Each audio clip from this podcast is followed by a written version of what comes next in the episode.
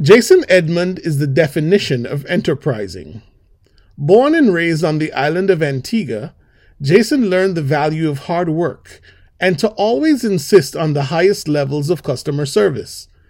You see, Jason's dad was the manager of one of Antigua's top resorts.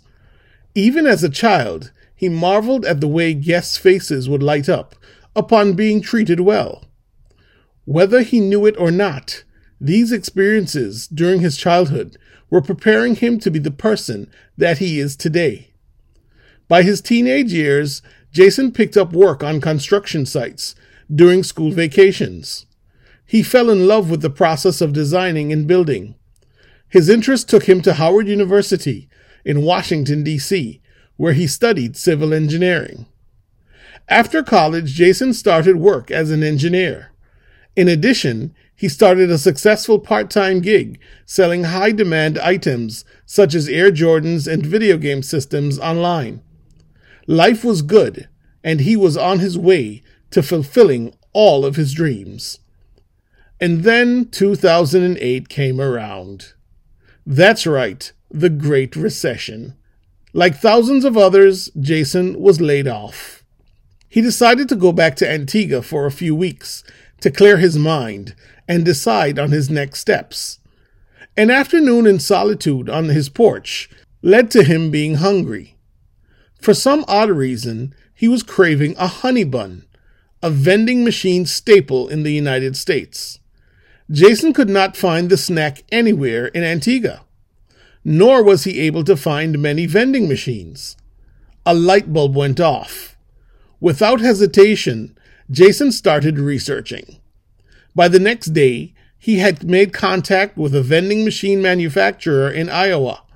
Jason Edmund, aka Machine Man, was on his way to becoming the king of the vending business on Antigua. What I have offered thus far is just a snippet. The details of his story are even more intriguing. In his own words, this is the story, thus far, of Jason Machine Man Edmund. I am Crispin Brooks, and this is Planet 30.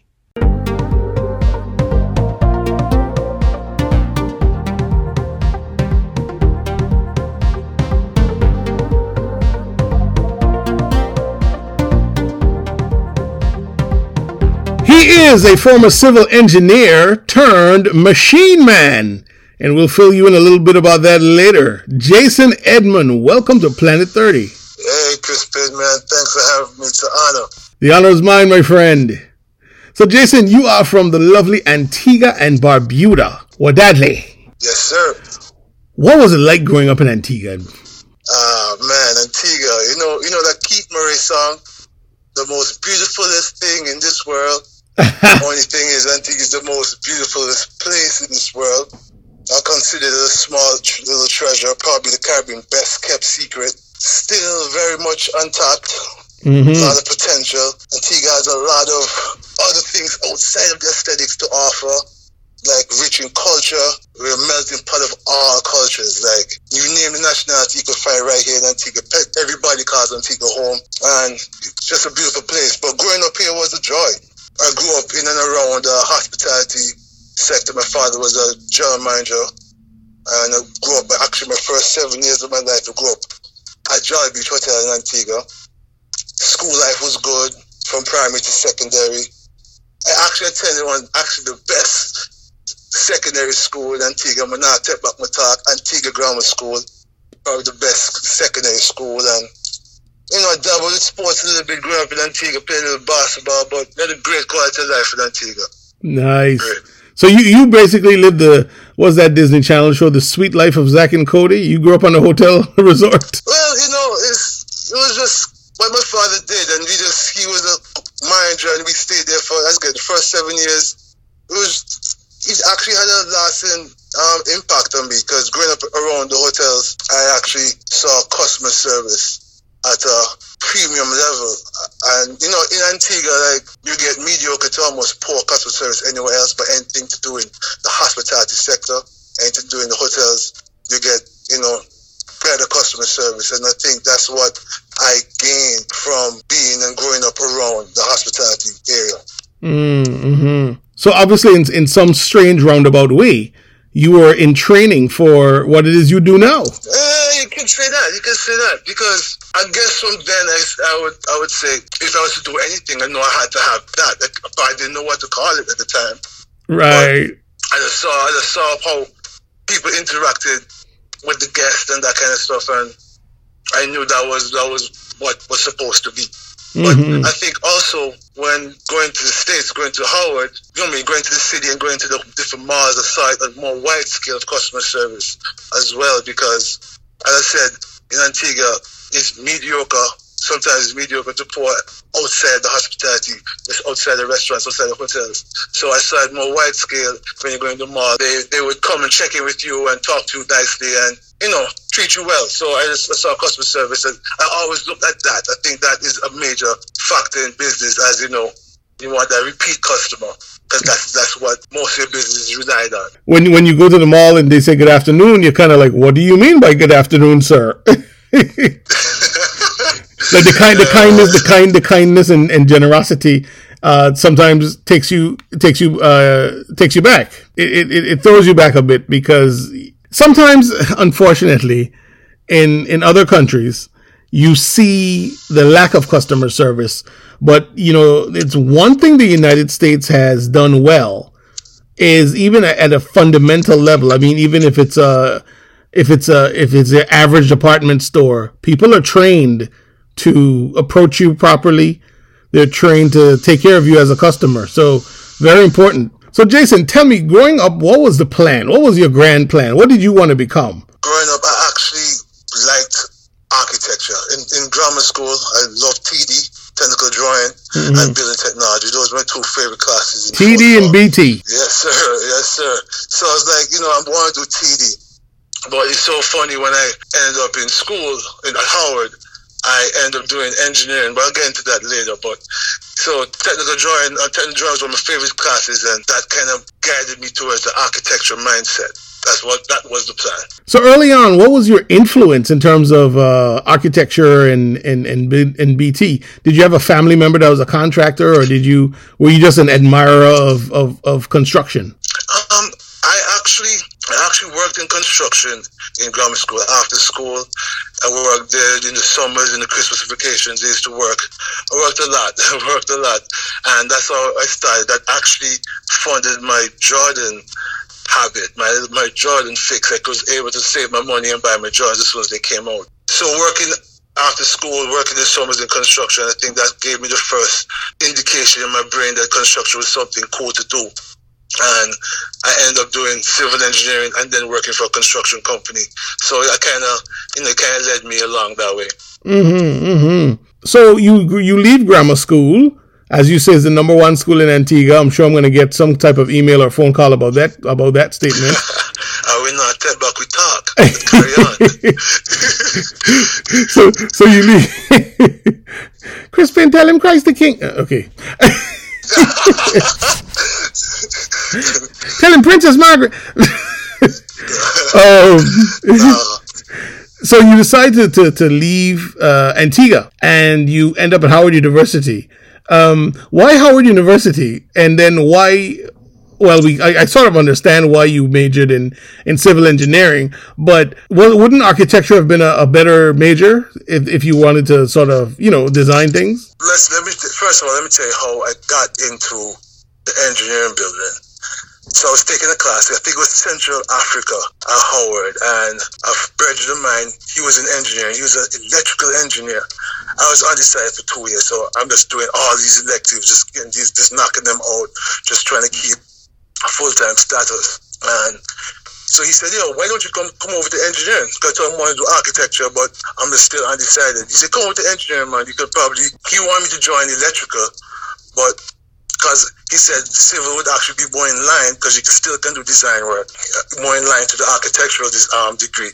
He told me to do the civil engineering, and I was like, you know, that makes a lot of sense. So that's exactly how. It wasn't like waking up in the middle of the night and boom, for the engineers in my head. It was just my boy just decided to like take interest in me and lead me along that path. Mm-hmm.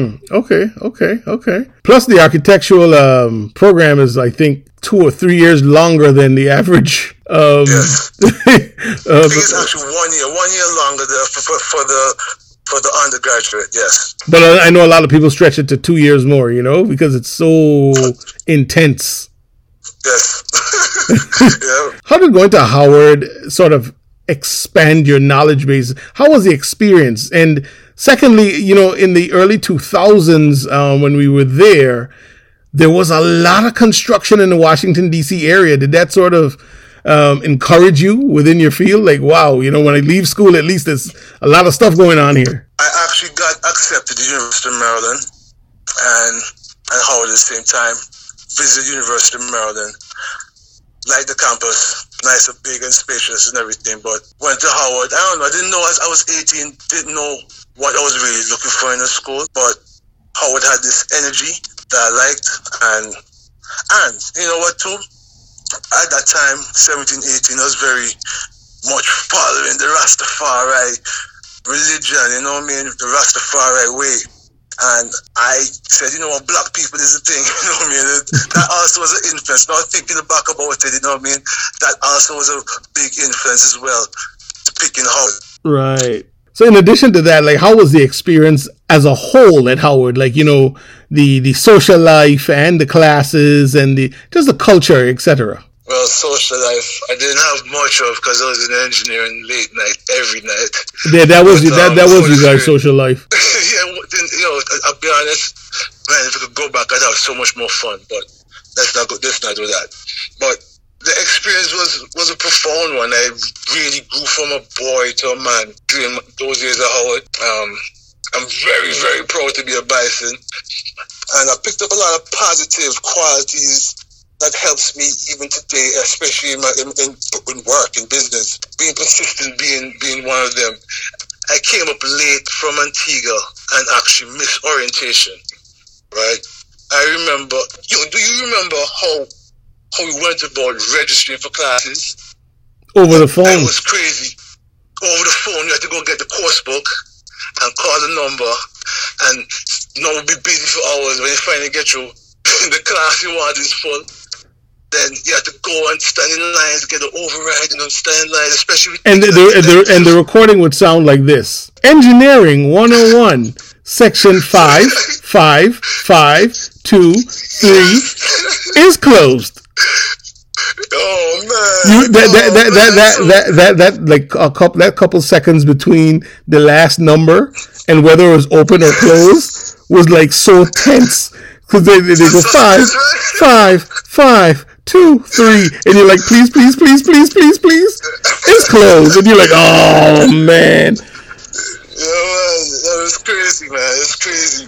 Technology's come a long way. Yeah, and we saw it change in front of our eyes while we're there. But in front of our eyes, that first registration process was crazy for me. So, because now, you know, you're trying to get Professor A, because everybody else told you that Professor B is not good, don't take him, and rather worse if it's an elective that the whole freshman year was taken or something. And not only that, but you wanted Professor A at an appropriate time. You didn't want to get up at 8 o'clock to go see him. Yes. So now you have to go and get an override and stand in lines trying to get this professor to sign this override and justify why it is that you're taking class. Why it is that you want to take that class and his class. So, you know, just during that process, persistence, the tenacity, you know what I mean, developed during that first registration process. The not taking no for an answer, pretty much. Taking me back there, boy. You're taking me back. Good times. Now, tell me about, in terms of Washington, D.C., like I said, you know, there was an explosion of construction. And just seeing everything being built around you, how did that affect you or influence you? Seeing a lot of those companies that were building around the D.C. area, they would come to our career days and then recruit heavily for their summer programs and stuff, for internships. And the effect it gave me is that seeing that them coming to Howard looking for us, because I got my first job before I even graduated. Company in Virginia wanted to hire me. I couldn't accept the offer because I really wanted to take some time off and go to Antigua for 2 or 3 months to really breeze over. Because that last year at Howard was crazy. The last year in engineering study was crazy, and so I wanted some time off. But those companies were always in and out of our building trying to recruit in, and that's the fact. You just know that one of these companies are going to pick you up eventually. Because I interviewed with several of them and kept their cards, followed up with them, and eventually I was able to land a few interviews and got a job with a smaller company. So that just shows you what kind of caliber of school that Howard University is. You know that people are actually seeking you out. Yeah. You know that good companies are actually looking for good talent. So after Howard, now you end up being an engineer, and how did that go for you? So after Howard, I got a job with a small concrete subcontractor in Dansburg, Maryland, and that was a great experience. I actually wanted. Leaving school, I always thought I was going to end up in the engineering firm where I was going to do some design work, but falling into construction, falling into project management, knowing that project management skills are transferable across all disciplines, I thought that was the better move. I was able to grow, get that job for that small firm. I was able to put my hands in so many different areas, from estimation to, again, project management, to being out in the field. I'll work with superintendents. It's just a really good experience. Mm-hmm. So now you're a certified civil engineer. You're bringing in the big bucks. You're making money. But strangely enough, Jason, from my research and understanding, you were quite the salesman even from a young age. Tell me about that, and then tell me how you continued in sales even as you were an engineer. Oh, man, you're making me bring up one of my most fondest memories. All right, when I was 7 years old, I think I was in junior one. We used to have to take art every Wednesday. And we used to get in trouble with the teacher if we didn't have your art book. No, I always had my art book because that was my favorite class. But because I didn't want to see my friends get in trouble, I used to have to tear out the pages of my book to give them so they can not get in trouble. So I decided, I hate tearing pages of my book because once you tear the first one out, the pages will fall out. So I decided, I'm going to actually make drawing books. So around my house, I always had printing paper. Remember the old printing paper with the perforated holes at the end? For the dot matrix printer. 8.5 by 11. Yes. Those printers, yes. So I always had a bunch of that around the house. So I would take about 10 or 15 sheets. Then I drew some nice design. I think it was a girl in a dress or something. I drew a nice design. Gave it to her mother and had her take it to work and photocopy about 10 or 15 copies. So that was my cover page. I made a $5, put a $5 on top. So stapled that to the 15 blank pages, took those to school, and I sold those for $5. So mom was really surprised when she see me coming home with $50 and $45 every Wednesday. So I was I was really selling. My father saw that and was really impressed. He saw me selling and making money, and then he decided, listen, instead of asking me for money, I still had to ask him for money, of course. I said, instead of asking me for money, why don't you sell those lines at the hotel? We need lines in the kitchen, we use lines all day, every day. So I was okay, we had 3 lime trees in the yard. And we had a lot of fruit trees in my yard, but we had 3 lime trees. And I just picked limes all day, buckets and buckets of limes. And I remember just one time Father came up with $75, me saying, hey, this is your payment for the limes. That I couldn't believe. And that experience made me learn conversion. So I was able to convert, you want $1, $2.70 easy. So it's actually X amount of dollars. So I actually learned at that point, and that, that was a good experience as well, man. That's a good haul. $75 is almost $200 EC. Yeah, something like that. Exactly. So, Jason, you were a salesman from the time you were 7 years old, obviously. But tell me about your little bad habit that you had as a teenager that turned into a little lucrative something. You talk about the cheese. Yeah. I was a collector. I like to call myself a sneakerhead. I bought a lot of Jordans. From the construction, I used to buy Jordans every year. So I had that love from early. And then I took a couple years off, college life, broke life. But as soon as I got out of college and certain releases came out, certain drawing releases, I remember one of the first pairs I got was the DMPs. The defining moment package, and I bought two pairs. I bought one for myself and one to sell, because there was, I saw the lines out of the mall, the lines were crazy, wrapped around the mall. So I bought two, put one package up on eBay, and that doubled in price. So I was like, wow, this is like serious. So I just kept on looking for big releases, like the Jordan 5 Grapes came up next. I got like about 5 pairs of those, and I made like 60 on one pair, 40 on another pair. You know, so I made some money on that pair, and in a weekend, it's really quick, some extra money. When this was going on, I was like, okay, all right, I need to communicate with these store managers and try and see if I could get more pairs. Started talking to different store managers. I went to PG Mall, I went to Foot Locker, Foot Action, Champs, was on the Sports Zone. I just kept on talking to different guys and gave them a sad story about my friend's home. They can't get a chance to get these drawings because they sell it right away. They would reserve 2 pairs for me, so I would go collect my 2 pairs on release day. So at the end of it all, I have 20-30 pairs of drawings at the end of the day, put them up on eBay, and made decent money over the weekend. But how the eBay game really went to a different level was when I got my cash crop, which was the Nintendo Wii. So in November of 2006, when the Wiis came out and the PlayStations came out, I got some packages together. I got two Wiis and I got 2 PS3s. I made a little bundle, made a little package, put it up on eBay, and I made like triple the money. How did you predict that the Wii would be a top seller? I didn't. It's just, because I knew it was holiday season, and I was just trying to make some money, because off of the sneakers, I was selling sneakers, so it was just like a hunch. I just had a feeling I could make some money. I didn't think it was going to last that long, though. So I just got two of each and sold them. So over the Christmas, you heard, they started hearing about the Wii was so scarce, but how useful it was. Children from 5 to 95 could use it, and everybody wanted to get their hands on the Wiis. So January, I just went out, did the same approach I did with the sneakers, started talking to different store managers for electronic departments in different department stores, and spoke with them, made some deals with them, and started getting Wiis. But the thing is, to get a Wii was only one per customer. So once you went and bought a Wii, you couldn't go in and buy 10 Wiis or 5 Wiis. It didn't matter how much money you have. It didn't matter. You only could buy one per customer. So I devised a plan.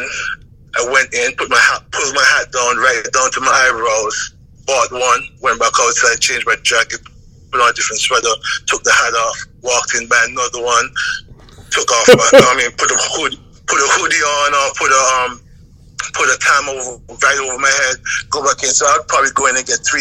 My girlfriend at the time, she did the exact same thing. She went in, and I with her hair up, bought one, came back out, changed her jacket, went back in with the hair down, bought another one. So that's how it started. I started getting 5 or 10 over the weekend and flipping them on eBay. And what were the margins like though? We would cost $250 with tax, $265. I would probably get $345 for it, $325, somewhere around that region, $350. But this is a regular time of the year. This is January, February. But I started making real money when I got down to November, Thanksgiving time. That's when it was starting to double. I was making, if I put it up, I started all my auctions at $0. This is how high demand it was. People bid that up to $500, $550. That's how much people wanted. That's how many people. It was crazy. So many people. I remember this one. Senior Citizen Home ordered 14 Wiis from me directly. 14. So 14. Wow. So it was just a hard item. It's just, I've never seen a product like that before. And over that 2-year span, from November 2006 to about November 2008, it trickled over to January 2009. I sold over 2,000 Wiis on eBay when people could even get one.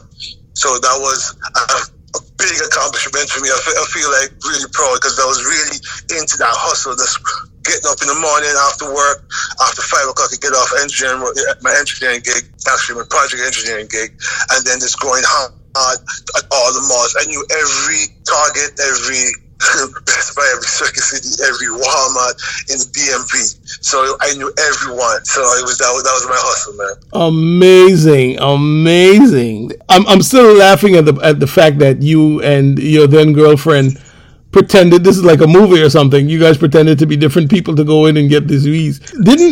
If I remember correctly, didn't Nintendo have a shortage or something? They hadn't made enough, or they weren't expecting the rush. No, they didn't expect it. They didn't expect.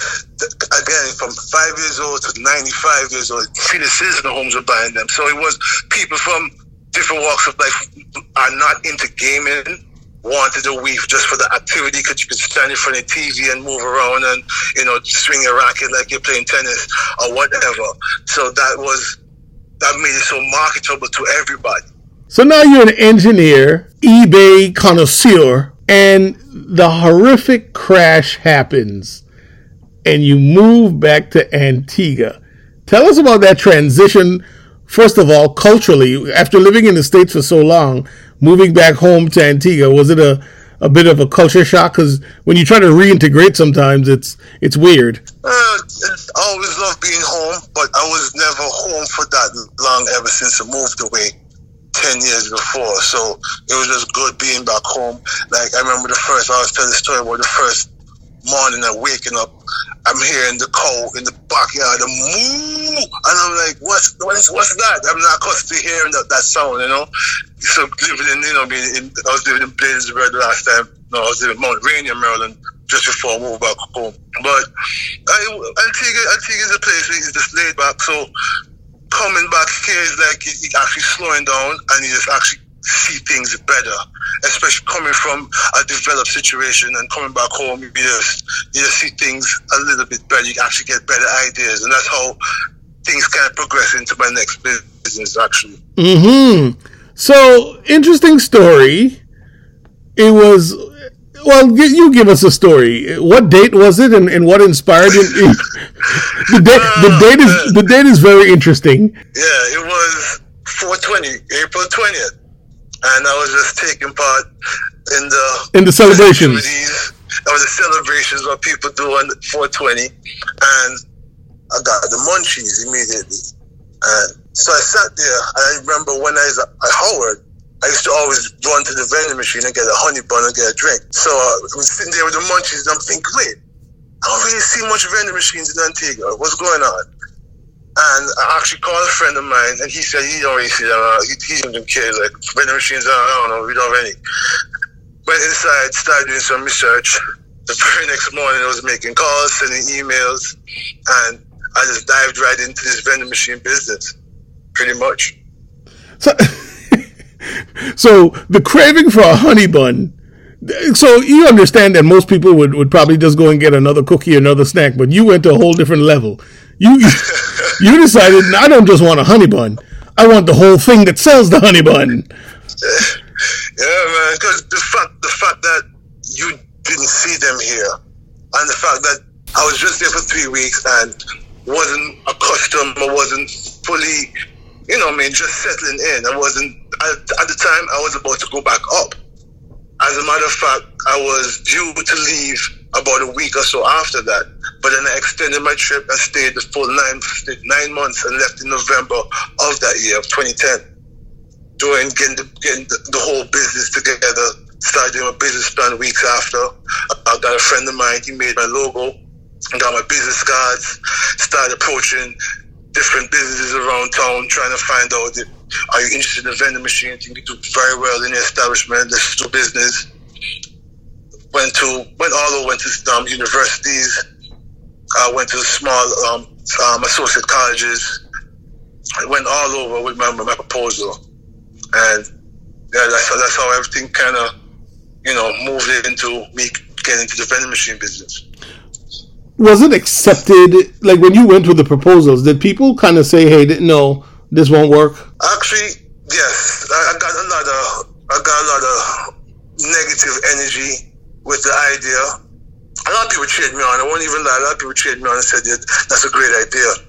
But for the most part, more often than not, I got negativity. Even some family actually told me, you know, don't buy that, just do your engineering, boss. So I was like, all right, you know what I mean, let me try this. You know, they used to say, like, you know what I mean, people that don't want to buy from machines, you know what I mean, be very conservative here and that kind of thing. And to me, it was a no-brainer. I don't see why it wouldn't work. It's just a thing where people are just going to like convenience, people are spontaneous shoppers, and I think you would definitely do well in any area where there's high traffic people, there's high volumes of people. So I just kept the idea and just kept pushing through.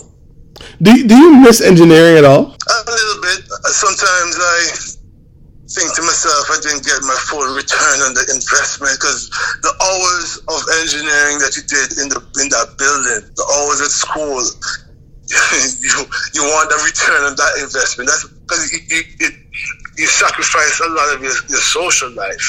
You sacrifice a lot of your social life because of it, and that's the main reason.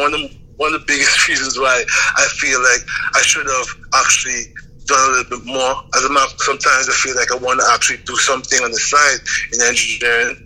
You get the cobwebs off of the brain and jump back in. But you know, I'm here right now with the vending game and just trying to make the best of this one.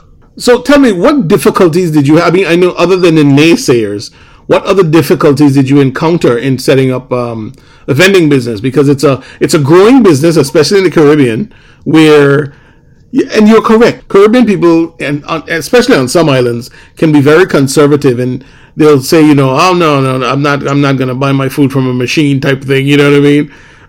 So other than the naysayers, what other difficulties did you encounter? Well, startup. I have to break that down. From startup, the difficulty was just getting the money to get the first set of machines. So I got laid off in 2008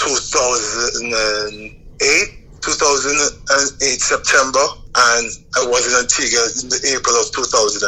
So I wasn't making no money during all that period. I know, I mean, I was on unemployment for a while, but that stopped, and I was just there, still having to pay my rent because I still had an apartment in Maryland. So just getting that first set of money, that was my first challenge, where I had to, you know, sell a lot of stuff. And I came back from Antigua, came back up just before Thanksgiving, so I could catch that big sale time of the year. I sold a lot of stuff, sold my bed, my TV, things I really didn't need. I cut down, sold my sneaker collection. I sold a lot of stuff everywhere, Craigslist and eBay, and took that money. I dissolved my 401k, almost forgot that, dissolved my 401k, and took that money and bought my first three machines. Ouch. So that was, my 401k wasn't that big, so it was only working for like 3.5 years, so it wasn't that, you know what I mean, much accumulated, but it was still some money. So, at this point, did you have any sneakers left over? Yeah, of course. I have lots of sneakers left over. I still have like about somewhere between 150 to 200 pairs still in storage. Oh my goodness! In Maryland, and I got some heat. Those Crispin is some heat.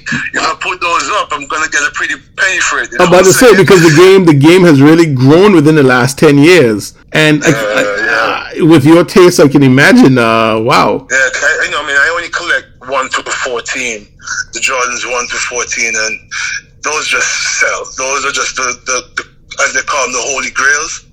So I have most of my pairs are in those numbers, and I always bought them in my size so I could wear them. But I probably won't wear those. But yeah, you get the picture. You were really ahead of the resale game, because the resale game is like major now, and it has been for probably the last, you know, 5 to 7 years, but you were way before that. I don't know. To be honest, I wasn't even thinking. I just saw it as an opportunity to make some money. Those sneakers really set the trend for me. But then jumping into the Wii's, oh my goodness, that was just a cash crop for 2 years straight. I'm talking about. Didn't let down for 2 years straight. Supply and demand. I made more money on eBay than I did at my project engineer job. That's how good it was. So anyway, back to the challenges. My first major challenge when getting the machines was moving a machine from the first floor to the second floor. Sounds pretty simple, but think about it if a building doesn't have an elevator. No, the machine I got was a songs and poems. So that was the first major challenge, just to shed some light on some of the challenges we have here, you know what I mean, in developing countries sometimes. But I had to use a trolley, and the rocket guys had me push the machine up onto the second floor. But moving on, challenge number 2 is product. Sometimes you can't, the wholesalers have a little lapse in their supply chain, and sometimes you would not have certain products, certain hot sellers for weeks at a time. And that does really put you, jump into hoops trying to find other products to replace those, which leads me into my next challenge would be variety. Like the local market, there's sometimes seem to be limited in what they have. So sometimes it's very hard, very difficult to offer new looks to the customer. And one of the lifebloods in full line vending, one of the lifebloods in food vending is showing the customer variety. You have to show them something different every time. As a matter of fact, a rule of thumb in full line vending is put a new product in the machine every time you restock. And sometimes that in itself just presents some challenges for me. So you really threw yourself into this business. Tell me about your trip out to Iowa. Oh, that was a great trip. After selling all my possessions, I was selling all my possessions and getting the money for it. Just before I purchased the machines, I actually communicated with the manufacturer that I was going to buy from and asked them if it was okay if I could come and visit them and get some training. And they obliged me. I flew out to Iowa and I had 2 days of intense training with two of the best. I think one was the senior field engineer and the head of the parts and service department. So I spent 2 days with those gentlemen. They gave me great training. I was just looking back on the video clips that I have of my training there, and it was really intense. Some of the things I haven't even come across yet, and I've been doing this for 10 years. So I got some good training from those guys, and it was essential to my start because that gave me that comfort level, starting the business, knowing that any little small little issues that arise, I could tackle it right then and there, or I just look back at some of the video clips and learn and know what to do. I couldn't think of a more brilliant way to educate yourself about the whole thing. That was excellent. And then you took it a step further and you went to Las Vegas. Tell us about the Vegas convention, because I must say, Jason, you know, no matter what you do in life, Vegas has a convention for it. But the last thing I would have thought about was a vending machine conference. Tell me about that. Well, man, it was a great experience again. That one was really special to me. I'm even going to fast forward and say this. After leaving the Vegas conference and coming back to Antigua, it was just for like 3-4 days. When I came back, that pushed me. That gave me so much motivation. That pushed me to get another contract right after, just the day after coming back, which led to another contract, which eventually led to my airport contract. So it just was a trickle-down event of coming from Vegas, and that did it for me. But the Vegas trip was really good. I met with so many different vending operators from across the U.S., from across the world, actually. I met some good friends of mine right now. They're in Barbados doing their thing in the vending machine game. And, you know, people I communicate with all the time. And they met me. They were on the floor. We just went to different stores, saw the newest in the top line of technology that they had right now, bleeding edge technology in the vending business. I actually recommend anyone who's a vending operator to go to the number one show. It's a great show, and you would not regret it. Just actually meeting, I've met people with as little as 50 vending machines, to people with thousands of vending machines, to nationwide companies. It's just so inspiring, just meeting and exchanging ideas, talking with these guys. I was going to say Americans, but are people in the world eating that much snacks? Well, I tell you, I mean, it's still a growing business. It's growing every year. Every year, people just jumping in, and it's self-sufficient. They're making your own money, and you can do it part-time, you can do it full-time, like I'm doing it full-time.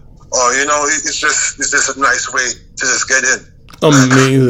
Amazing. Absolutely amazing. In terms of the Caribbean, how can the vending business be improved? That's a good question. I don't know how it could be improved, but I think use the vending.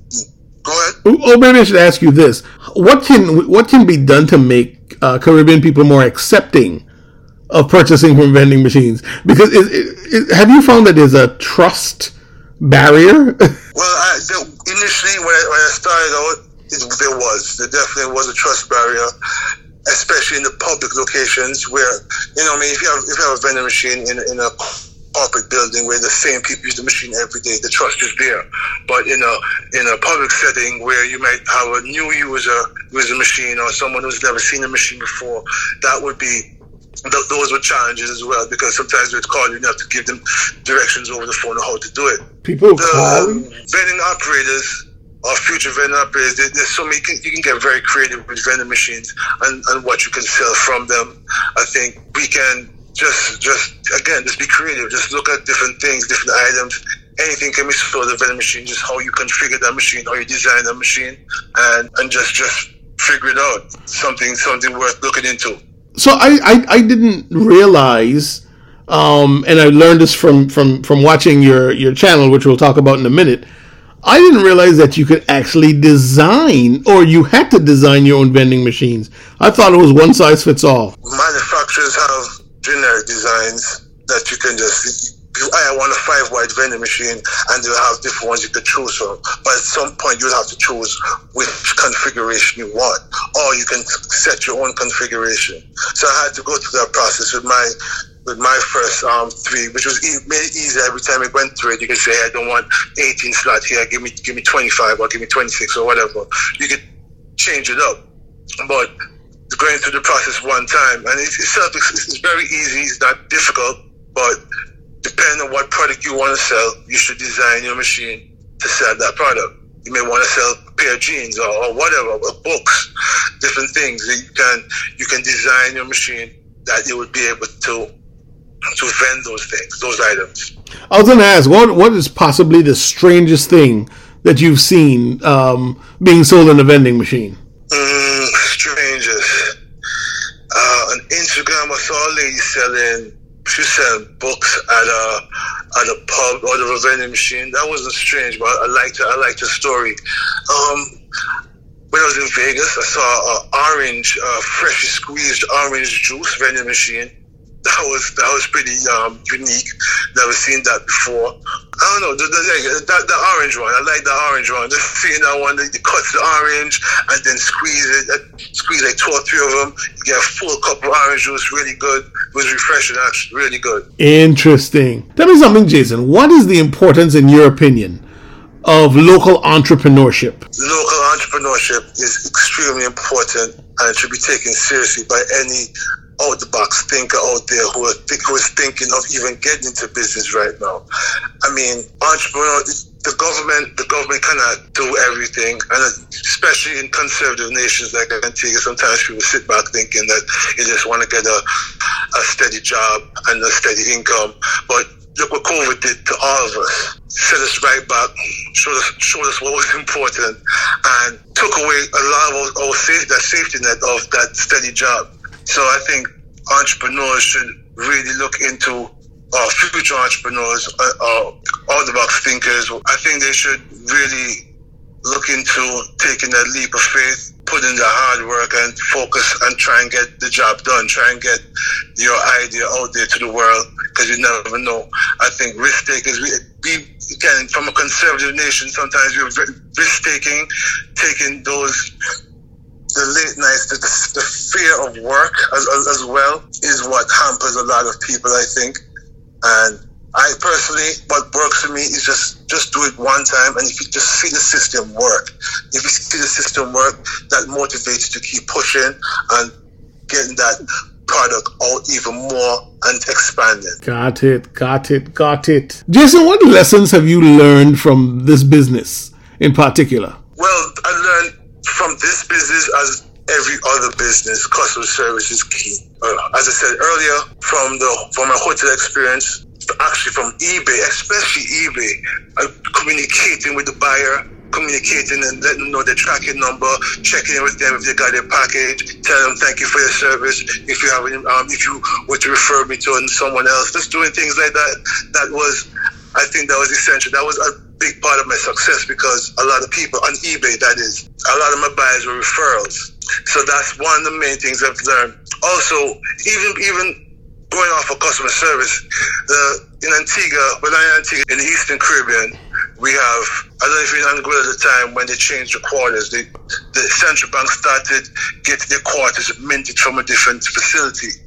And the quarters that came out were a little thicker, and they were actually lighter than the other quarters that were on the market. Yeah. So people would come and use the machine and the quarters would drop out because the coin mechanism would not recognize the new minted quarters. Even though it probably didn't look much different to the eye, it was a totally different weight.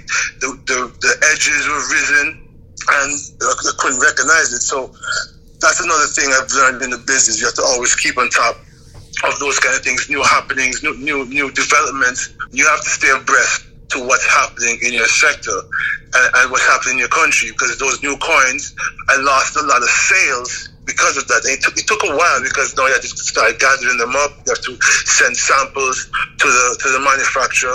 They have to test them, then send you back the firmware update. The firmware update may or may not work. It was crazy for a while. Even when the paper money went over to the polymer notes. That was also, I had to do a hardware upgrade for those. So to be in business, you have to always be looking at upgrading and seeing what's happening around you, so you can always be at top of things, because you will lose sales and that will hurt your bottom line. Mm-hmm, mm-hmm. What advice would you have for young entrepreneurs or entrepreneurs in general? Just general advice, not necessarily about vending machines. You can't get away from cliches when it comes to advice for entrepreneurship or anybody who is after success. I think you gotta put in the hard work. How many times you've heard that? You have to be dedicated. You have to have focus. And there's a big thing about focus.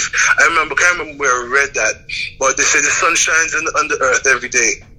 But using a magnifying glass to harness the sun's energy to a focal point, you could start a wildfire. So focus on some things, focus on one thing and start that wildfire. Just be determined, be tenacious, don't take no for an answer, push through, have faith, and live with the results, because once you do the hard work, live with the results, the business may fail, and so be it, but it may succeed, and that's even better. So I think everyone should take that chance, be a risk taker, think out the box as well.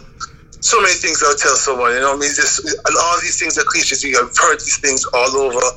The repetition is always good, though. So I'm going to repeat it again. Just focus. So tell me, what does success look like to you? That's another good question, Crispin. Success to me, I would like to see everybody around me doing well. I'm talking especially my circle of friends, my family, my close friends and family. I would like to see everybody doing well, succeeding, living their dream, and being positive people, contributing to society. Success personally for me, I really want to leave. I have two kids, and I really want them to come up in a better world than I did, and I want to leave that infrastructure for them to be whatever they want to be in life. Mm-hmm. So, question for you. What would you tell the 15-year-old Jason? First of all, I'll tell the 15-year-old Jason to stay in physics class, because you're going to go to Howard Engineering and physics is going to kick your butt. So you should definitely do physics for CXC. That's the first thing I told him. Because I was pissed off because everybody from the other thing, Jamaica and Trinidad, and they were killing it because they for CXC. They were just running to physics 1, physics 2, the labs, chemistry. They were just going in. And I was like, that was the first time for me doing that. But anyway. Oh, because they would have done it at the same type of stuff at CXC level. Yeah, the CXC level. So they're already, they're already greased up for that kind of work. But that was the first time for me doing it. So I was at the back of the class struggling. So I had to really put in the work and get some tutoring and stuff.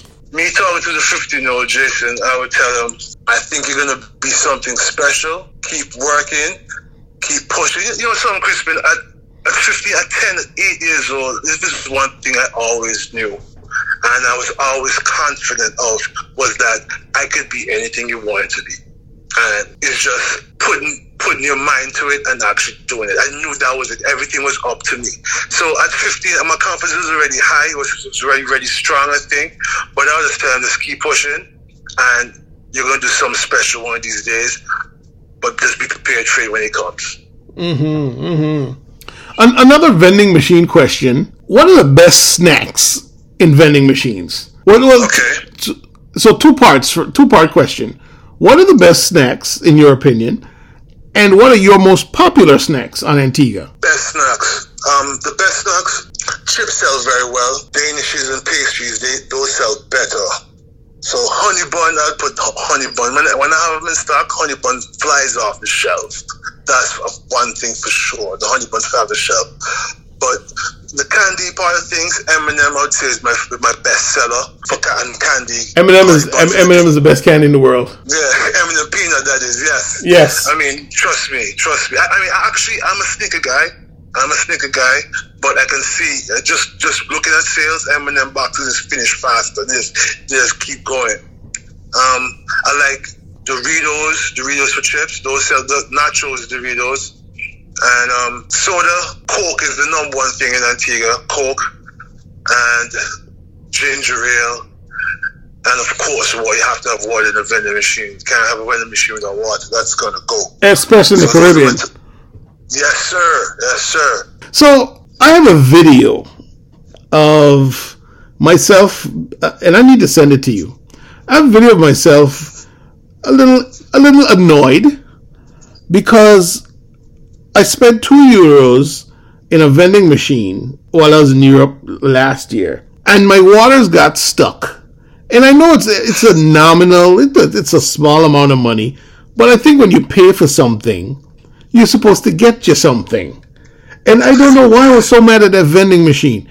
How do you avoid it? Is there like a margin of error? Is there like a percentage of people that just sort of get messed over by vending machines? Like, sometimes you think they have a mind of their own. Not really. It happens randomly. Like my number one issue, if you would call it issue, it's not really an issue, is paper jams. When people put their notes in the machine and it gets stuck. And people... Well, it's really tough when a person is at a public location, they're just passing through, and they're not going to be there for long. So they put their money in, the money gets stuck. They call me to come and take the jam out, but they can't stick around for half an hour because I'm somewhere in the other part of the island doing something. So that's the toughest part. But locations where, like corporate locations, where the same people use the machine every time, it's easy to get the money back to them because, you know, I'm always there servicing the machine. Mm. But, you know, these things happen random in machines. You know, your bottle jam, a can falls a certain angle, you can't push the delivery bin open, or the paper jam, as I said, or the coin jam. Sometimes someone put a coin in with gum on it, so everybody who came and put coins in after, it was just jamming up, and everybody losing their money and people cussing. You go through that, but it's just, again, if you focus on customer service, have a smile. They're going to come at you when you walk into the building, you walk into the machine and say, hey, the machine have X amount of dollars for me, and really, but it's just about diffusing that situation. Giving them money back sometimes, even offer them a free snack sometimes. But, you know, I mean, there are ways to get around it, but it's still an issue that you really can't, you have no control over. It happens randomly, and when it happens, you have no control over it. You just have to go and take care of it. So you're a one-man show in essence. Right now, I am, yes. So tell us about your faithful little Honda. Man, you know, my 2005 Honda Civic SI, man, my first car jumping out of college, graduated in 2004, you know, guys, in 2005 when I landed my job. That's my baby. That helped me stock my machines for the first, I got a van probably 5 years in, or 5 years in, I got a van. Then I had to get another van, so I had to go back to the car because the other van wasn't working. I had a Ford E150, then I got a different. It was a lot of, that car saved me. That car is my rescuer. I learned how to stock two 5-wide combo vending machines in the car. I packed it to the brim. There was no space for a passenger.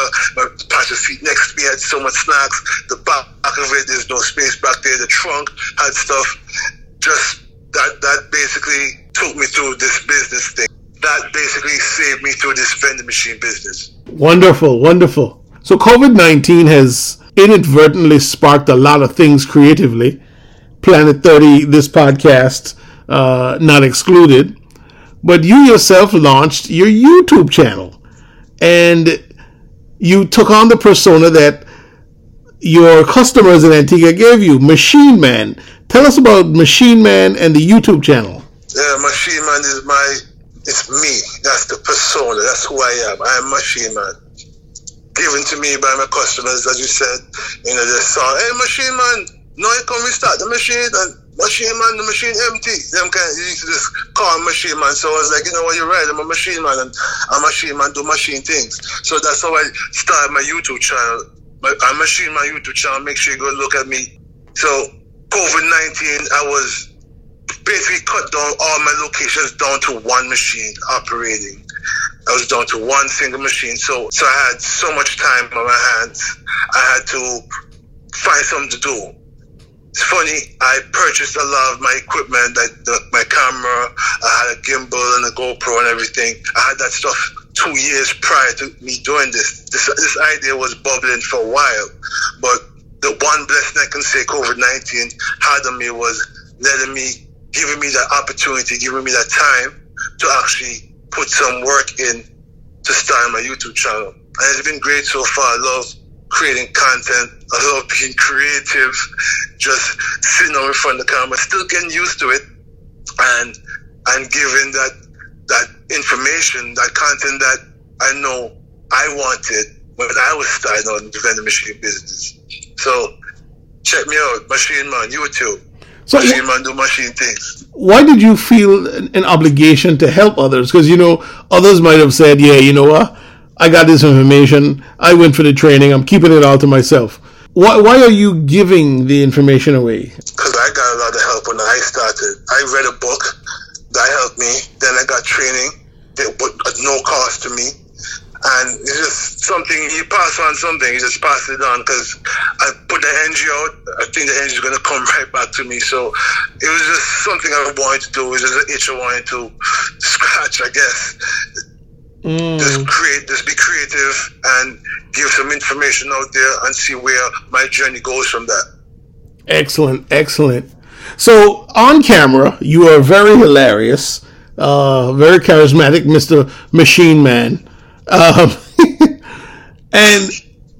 I know that you are a member of a group that you said helped you to break out of your shell. Tell us about your experience with Toastmasters. Yes, Antigua Toastmasters. First, I got to tell you how I got into Toastmasters. Graduating from Howard, I was always pissed off that I did not do a speech class. So I used to gripe to my sister and complain, and she's like, no, join Toastmasters. So I left PC, came to Antigua, and I wasn't sure we had a Toastmasters branch here. I was by a friend, hanging out one afternoon, and I saw it in a magazine, Antigua Toastmasters Club. Even then, at that point, I still did not go. Then a friend of mine who was living in England, who came home to Antigua just for a 2-week vacation, he was going to the Toastmasters with his sister. And I'm like, okay, I gotta go to Toastmasters. He just kept on ringing in my, he just kept on coming in my face. And I went with them. They put me in the fire drill. I went in the fire drill right the first day because there's a session in Toastmasters called Table Topics. And I was where the topics master would ask random questions and call someone in the audience and have them answer that question. So I had to get up. I was terrified, nervous, and I had to answer the question. But that adrenaline was I liked it. And I thought, instantly you can see the benefits. Instantly from you visit a Toastmaster, from you visit a Toastmasters meeting, you can see the benefits, how it can help you in anything you're doing. If you're into entrepreneurship or communication, if you're into leadership, if you're in if you're an executive, anything, this communication and leadership skills is on point. So it was a no-brainer for me after going to my first meeting. I did a few speeches. I wish I did more. I'm still in Toastmasters, actually. I haven't been as active as I would like to be. But if you're on the fence of joining Toastmasters and you're someone who's forward-thinking, someone who's looking to better yourself, personal development, someone who's looking to better their communication skills and leadership skills, I think Toastmasters is the first place you start. I think Toastmasters is the best place to start that. Mm-hmm. I know several people that have joined and they preach and sing the praises of the organization. Very good organization. So, gonna take a slight turn back a little bit, because I have to, as a former sneakerhead myself, as a recovering sneakerhead. I like that. I loved Air Force Ones, and I had very unique pairs of Air Force Ones. I remember having a brown canvas pair of Air Force Ones, and wrapped around the sole was rope. Oh. Like, the rarer it was, I had to have it. I remember my red, white, and blues. I remember my forest green with the orange Nike swoosh, you know.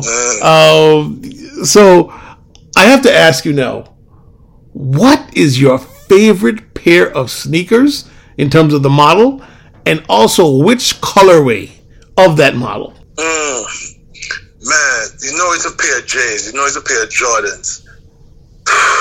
That's a tough one, Crispin. I can't narrow it down. Can I do three? Do three. Go ahead. All right, three. My first pair, the Jordan 6s, the 1991 Jordans, the bread, the black and red. That, hands down,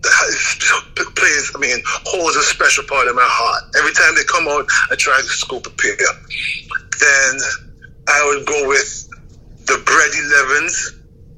Those are the nasty. The bread 11s, man, and the He Got Game 13s. Oh, no, sorry.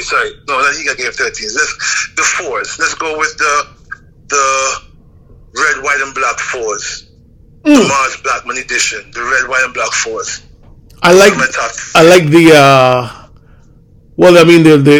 They came out later, but there's a gray pair of 4s that are just, whew. The cool gray one, if you call it, but the cool gray ones. Right, those are nice. Those are nice. Are just awesome. I would love to go. I don't think my wife would allow me to buy these shoes anymore, you know? She always says, "You're a man of a certain age. You don't need Jordans." No, she don't understand it though. That's reliving that the nostalgic feeling, putting lace nose up, that acknowledgement you get when you touch the streets, man. I love sneakers coming up. And you know what's interesting is when you were speaking of the Jordans, you said the 96s, and then you referred to another one as the 11s. And we've had this discussion before, that in the Caribbean, you would refer to the Jordan and then the year. When we came to the United States, we realized that they had numbers like Jordan 1, Jordan 2. So I would always have to cross-reference and say, you mean the 5s? Oh, okay, you mean the 90, you know what I mean? Yeah. The 90s. Yeah. The 90s, the 60s, the 91s, yeah, man. Right, so it's interesting culturally how... Yeah. Different places have different things, and Jordan was definitely a phenomenon. He still the company still is, but the Jordan the man was attached to the brand at the time when we were coming up. So it was like you saw it in real time, you know. Yep. We saw him play. We saw him playing those sneakers. That's why we love him so. No, exactly. The documentary was special for all '90s kids. Yeah. If you could work for any brand, any sneaker brand, which one would it be? It's gotta be J's. I would definitely work for Jordans. I mean, of course, I'm a big fan. I'm a huge fan. I would probably just home cooking. I'd keep a pair of every one we release, obviously. But just knowing the process of how they come about, which colorway they're gonna release next, which colorway they're gonna bring back from that hasn't been released since 1991, that kind of stuff. How they other companies out there sitting in the design room, even when they release new Air Jordans, in terms of, you know, they're still numbering. I don't want to number that right now, but I would definitely work for a sneaker company like the Jordan brand. They definitely, they're so successful over the years to build themselves to where they are now, the impact they have through the generations, because Jordan doesn't play basketball now, the kids are still buying sneakers. So that's to show you the impact he had in the game and the impact he had on the fashion, on fashion and our culture, the sneaker culture. So definitely the Jordan brand. Mm-hmm. Would you consider re-entering the sneaker business? You know, I thought about opening a sneaker store. I honestly did. I think I would run a bad sneaker store, seriously, because all fire would be on my wall. You would see all top-notch sneakers, you know what I mean? I'll sell Air Force Ones, I'll sell Dunks, and I'll sell Jordans, and of course I'll sell sneakers as well, all the signature sneakers and all that stuff. But yeah, a sneaker store is definitely something I would want to do.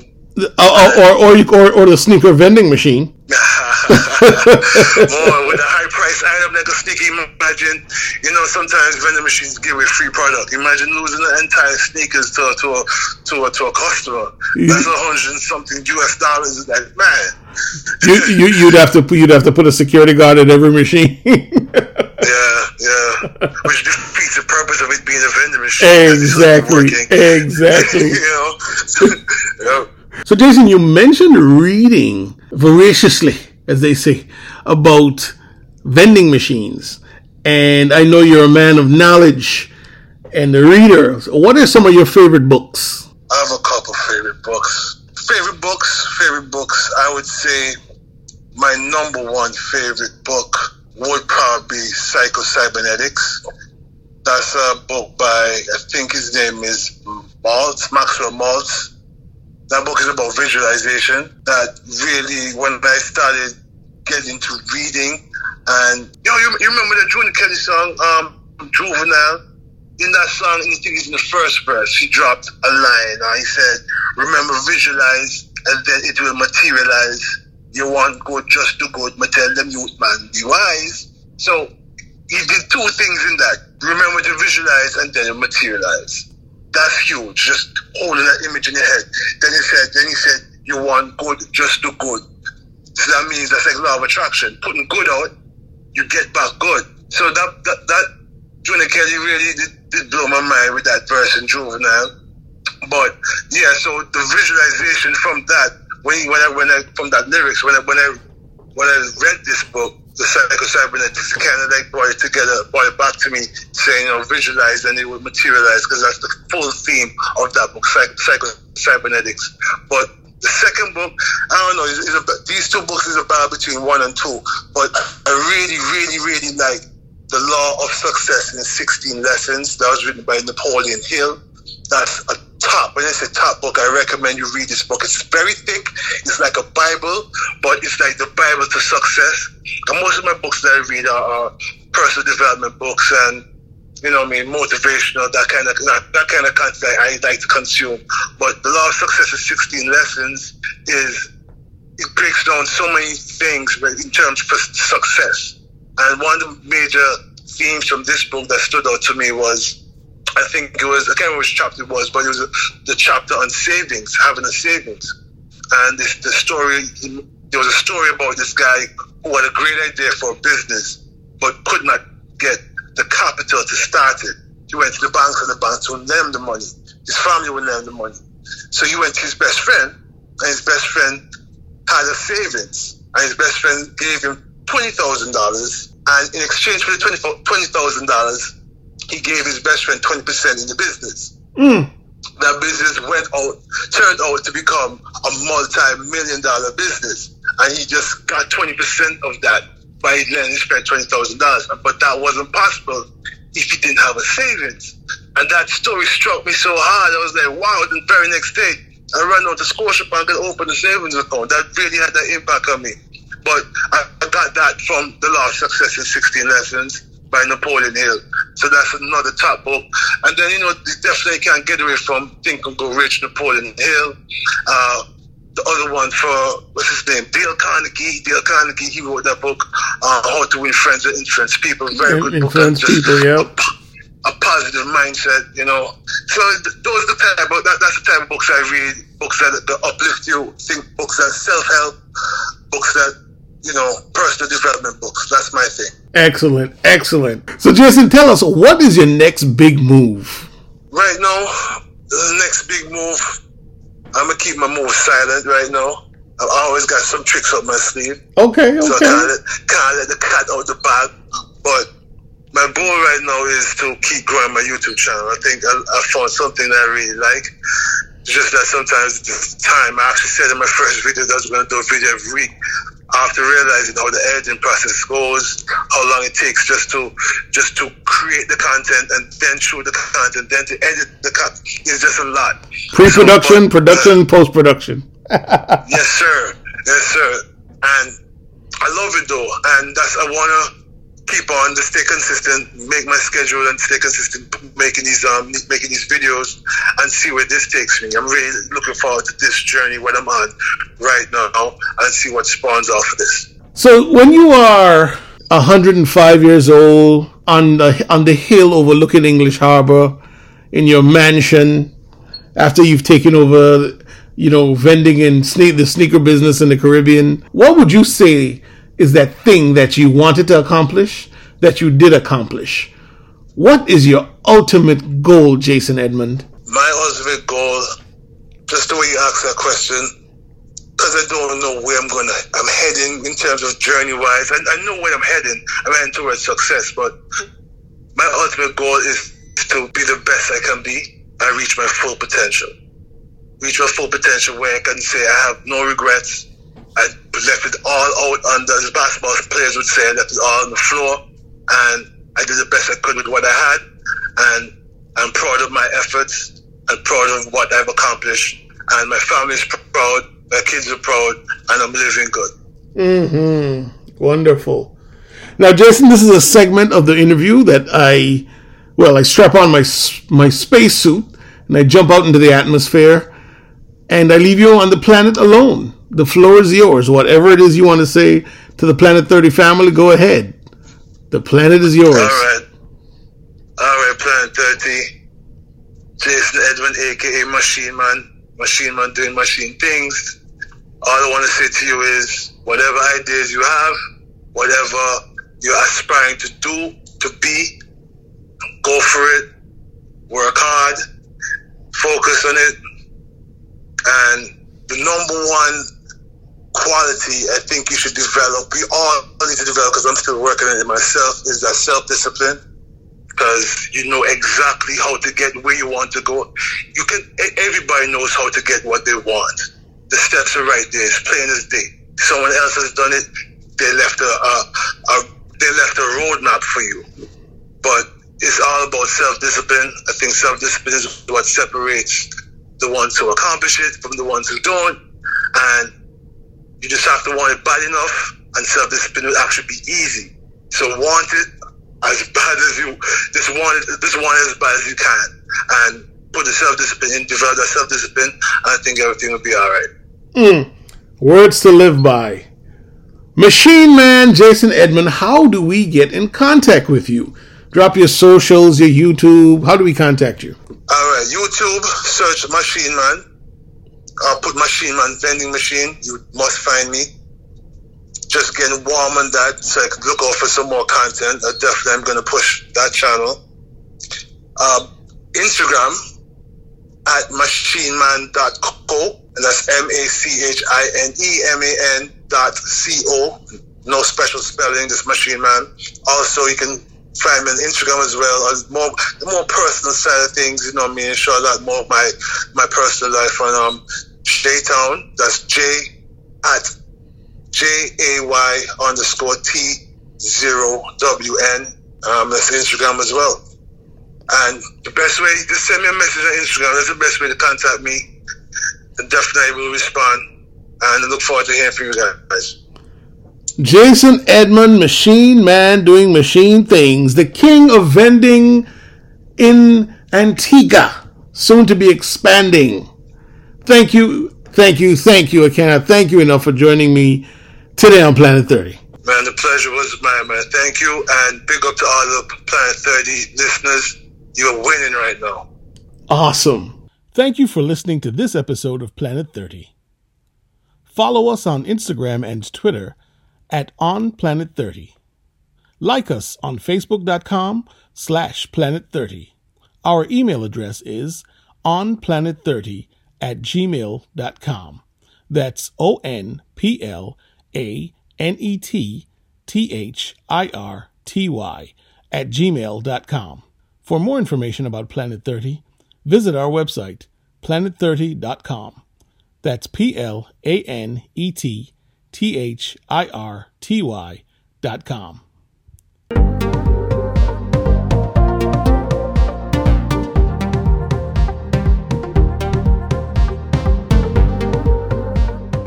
I am Crispin Brooks, and this is Planet 30.